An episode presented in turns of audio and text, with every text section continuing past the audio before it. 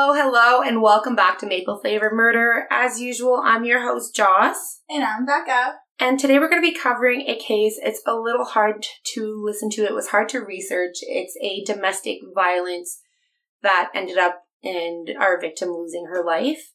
It happened in Ottawa in the year of 2009. So without further ado, this is the case of Donna Jones.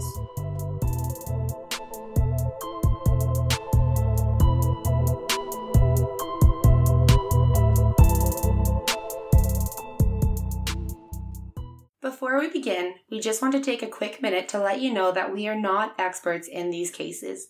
We are simply relaying the information that we've received through credible sources, as well as our personal opinions on the cases that we will be discussing.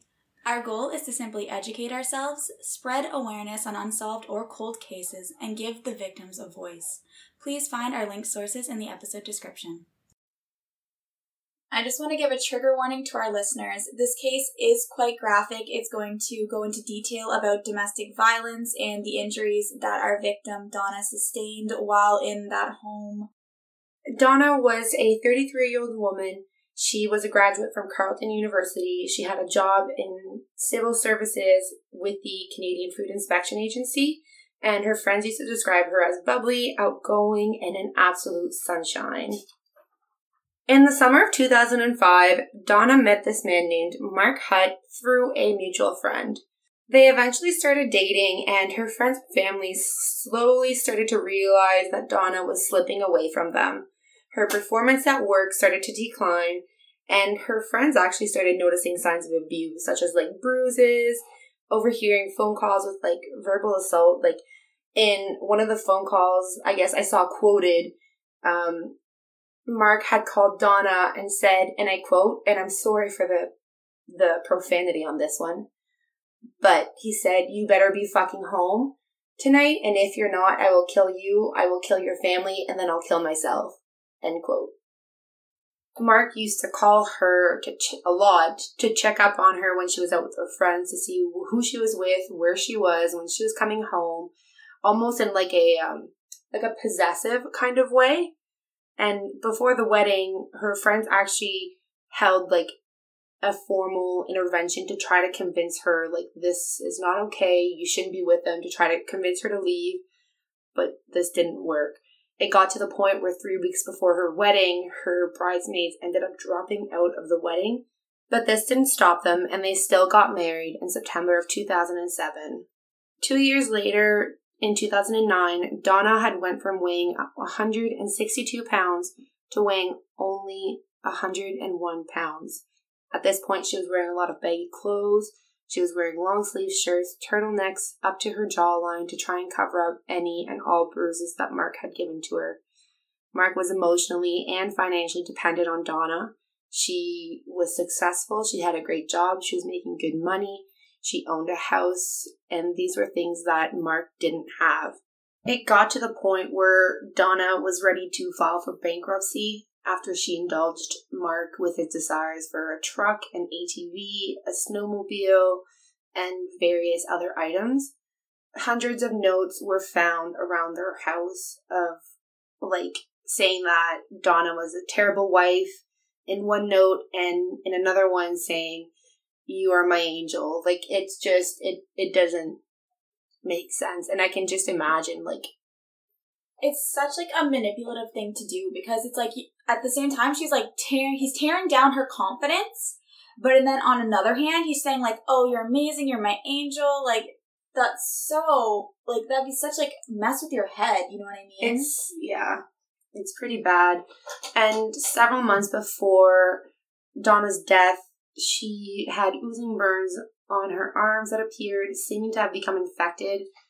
But apparently, Donna refused medical attention, which I don't think is by her choice, really. But I mean, at that point, like, when you're with somebody and you become so dependent on them, or like you're stuck in that cycle, you're almost like you don't want to go seek out help or even mention those things to other people because you're concerned about your abuser. Like you're attached to them, you know what I mean? Like you're bonded to them through trauma. And like if she was to go get medical attention, people would know that that's not right, like what's going on, ask questions, and then that would make the pressure be put on Mark. So I feel like she's trying to protect, protect him. him. by not getting herself help, which is really sad because it's like she needs to put herself first. But at the same time, with the way that he would put her down and abuse her verbally, emotionally, physically, like whatever way, this is making her believe that he's more important than she is. Yeah, she like needs to be loyal to him because like she loves him, and if you love me, like you're gonna always stay with me. Like it's it would be so like a, a mind like it would mess with your head so much having those things going on. I I'd be so confusing. I can't even imagine going through that. Like, oh, girl, oh my gosh, it's horrible. On December 6th of 2009, 911 received a distressed man calling in saying that his wife was no longer breathing and that she needed medical attention. When EMS got there, it was Mark who was the one who opened the door and led them in their basement to show them Donna, who was laying on a mattress made of couch pillows.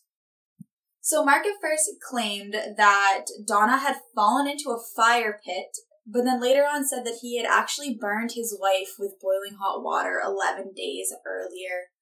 He said that he tried to treat her at home because Donna refused to go to the hospital. Mark actually claimed that she was alive and talking three hours before he called 911, but the forensic evidence indicates that she had died up to 12 hours before he called 911. So, I kind of want to take a second to explain the forensic evidence for time of death. So, they will do this, they'll figure this out through temperature, rigor mortis, and if there's any insects around. So with the temperature within the first 24 hours, the core temperature will drop with time since the death, depending on the body mass, so like fat distribution and ambient temperature. And if the body is discovered before the body temperature has come to equilibrium with ambient temperature, then forensic can estimate time of death by measuring core temp.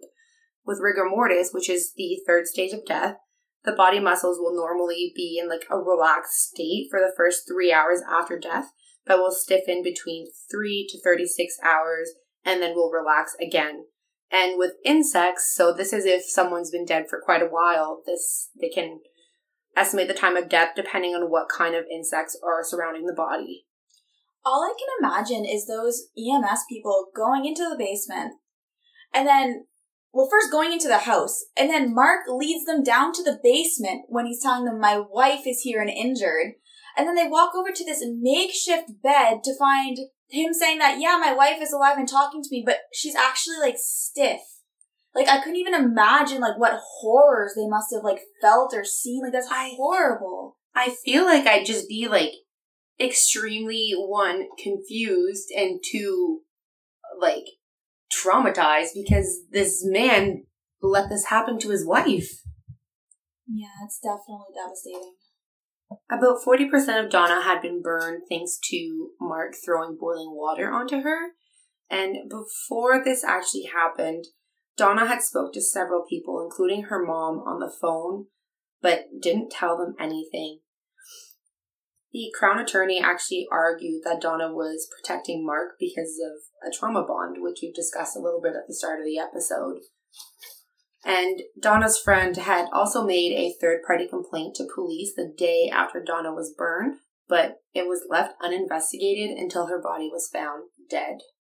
I mean, I could imagine because I think I, I, read over there that it was her her boss or one of her coworkers that actually made this complaint, and this was when she had called in sick for work which I could imagine where she'd seen kind of Donna change like over the time and show up with the bruises and injuries, and then all of a sudden she's called into work and then never comes back to work. That's definitely concerning. Like it's a good thing yeah. she made that complaint because like at least somebody was trying to watch out for her and they were seeing these things happen. But the fact that it was uninvestigated, I believe, was a mistake. And this was the day after she got burned, which was November 24th and she was found dead on December 6th. That is 12 days. And um, I don't know how I feel about that. So during trial, the forensics pathologist actually uh, testified regarding the autopsy of Donna Jones. 29 pellets from an air rifle was found throughout her body, and they said that it was most likely shot from short distance. And she also had um, had them in there for quite some time.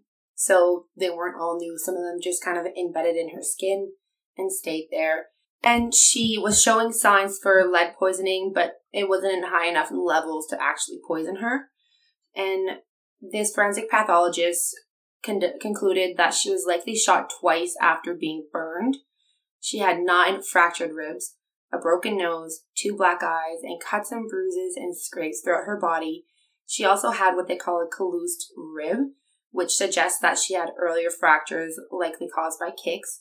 She also had a broken finger on her left hand, a fractured wrist, and earlier forearm break known as a nightstick fracture, which is caused by like when you lift your arm up to like defend yourself, it's the blow that hits onto your arm will cause that fracture. The burn expert that testified in court said that if she had received proper treatment, she had, and I quote, virtually a 100% chance of survival.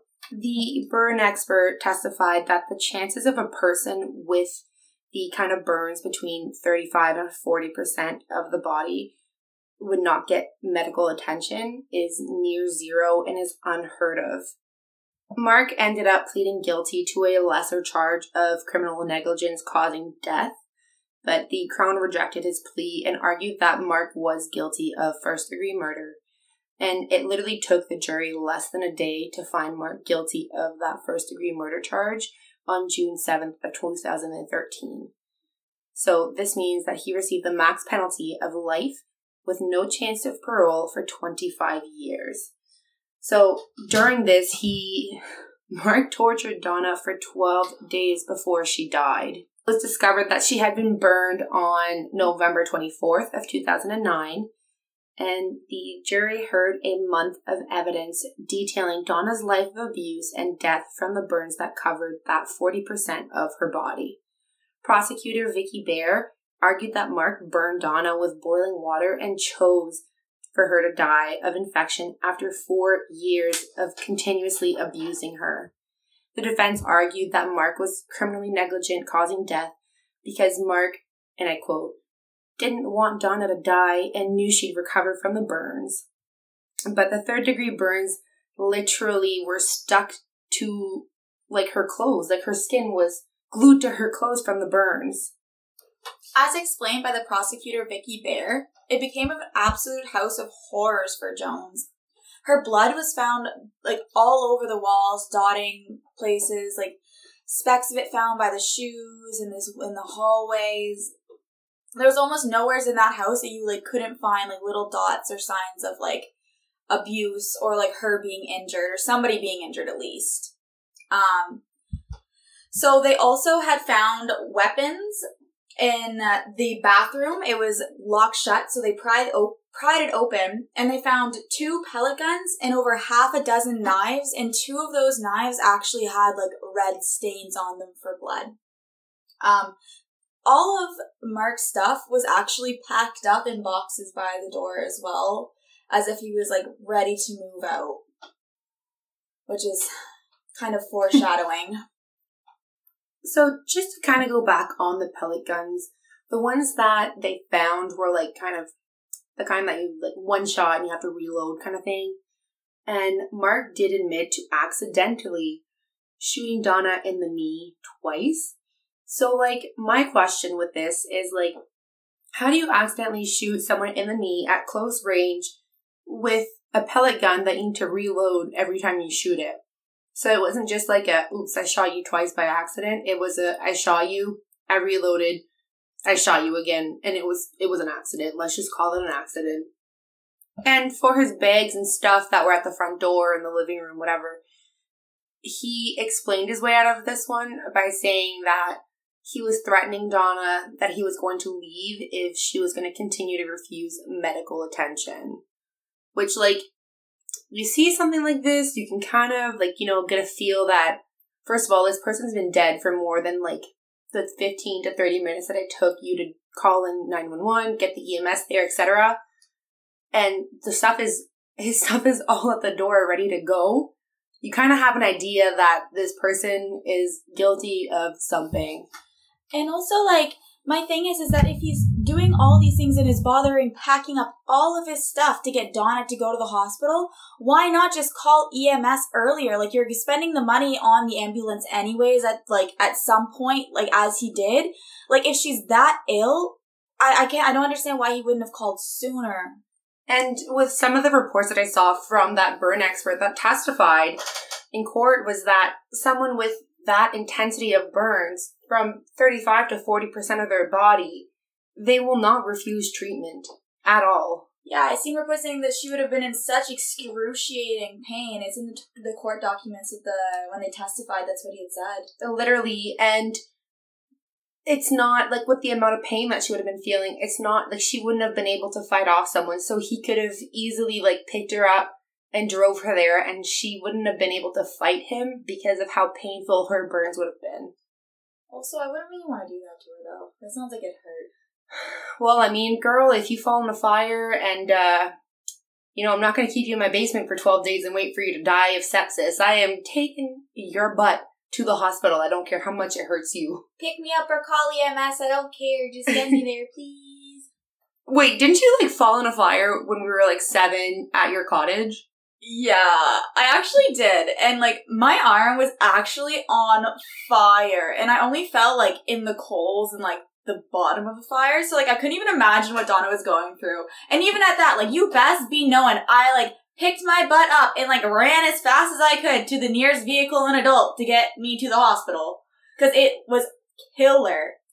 Yeah, so imagine what you felt that night, like over 40% of your body. I couldn't even imagine. Like, I- I know after like a week. Would like, you be my- refusing medical attention? No, I was actually losing my mind. Like my entire arm was actually so badly burnt that it like the skin had bubbled up, and I had to have like a giant bowling pin cast. Like I literally had a bowling pin. I felt remember that. I Oh. couldn't even imagine. Like, and that was like I think it was like third degree burns, and that was like just my arm. I could not imagine forty percent of my body. Like feeling like that. I couldn't. Oh my god. Man, like I freak out when I burn myself with like melted cheese. So like, like- you called me last week. Oh my god, I burned myself with melted cheese. I couldn't do it. I like I'll give her props for making it 12 days because I wouldn't have been able to make it 5 minutes. You know what literally disgusts me the most about this case? What? He literally had the balls to try and apologize to her friends and family for what he had done before he got sentenced, saying that he was disgusted with what he did and stuff like that. Like, I think that is the most disgusting part is you're so narcissistic that you won't even take responsibility for what you've done. You're just kind of okay, yeah, I'm gonna get accused of this, so I'm gonna ask for forgiveness, so hopefully they'll like me again or whatever. I find that is the like I, I ugh, this entire case I find it's just it's so hard to to think about.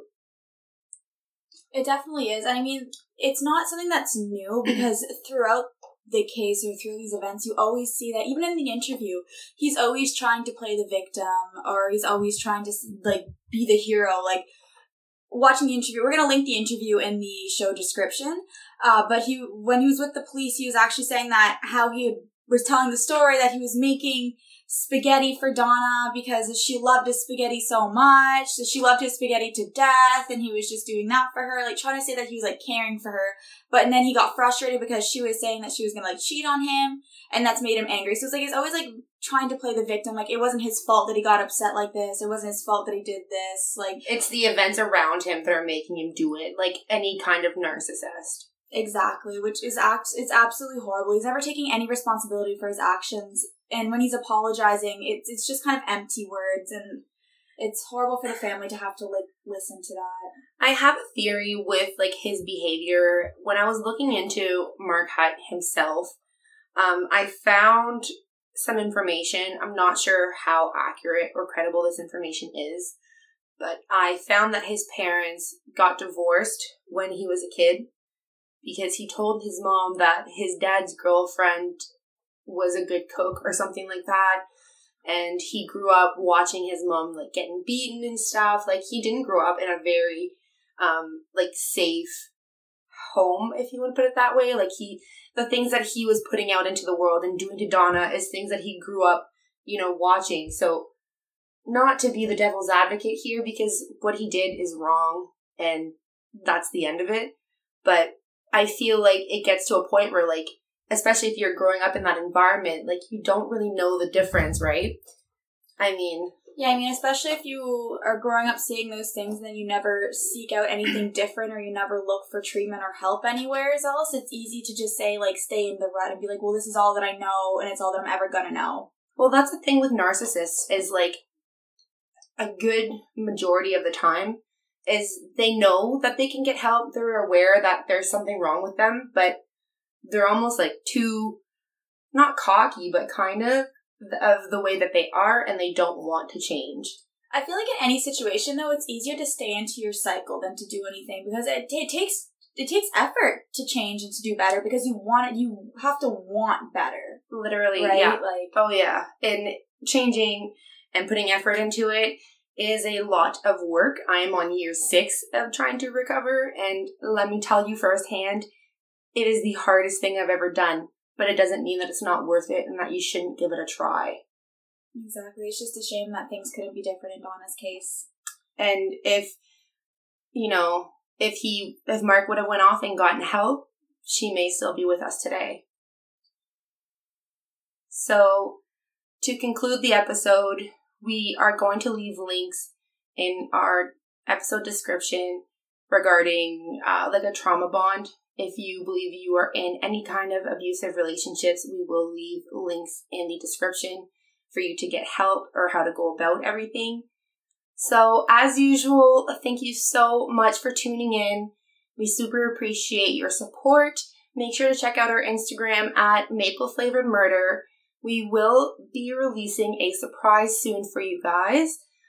As well, our Patreon is up and running if you are looking to make any kind of donation uh, 50% of the donations made through our Patreon is going towards Crime Stoppers to help and keep that organization alive. And please, if you could leave us a five star review wherever you listen to your podcast, share it with your friends and family. We would super appreciate that. And we'll see you next time. Bye.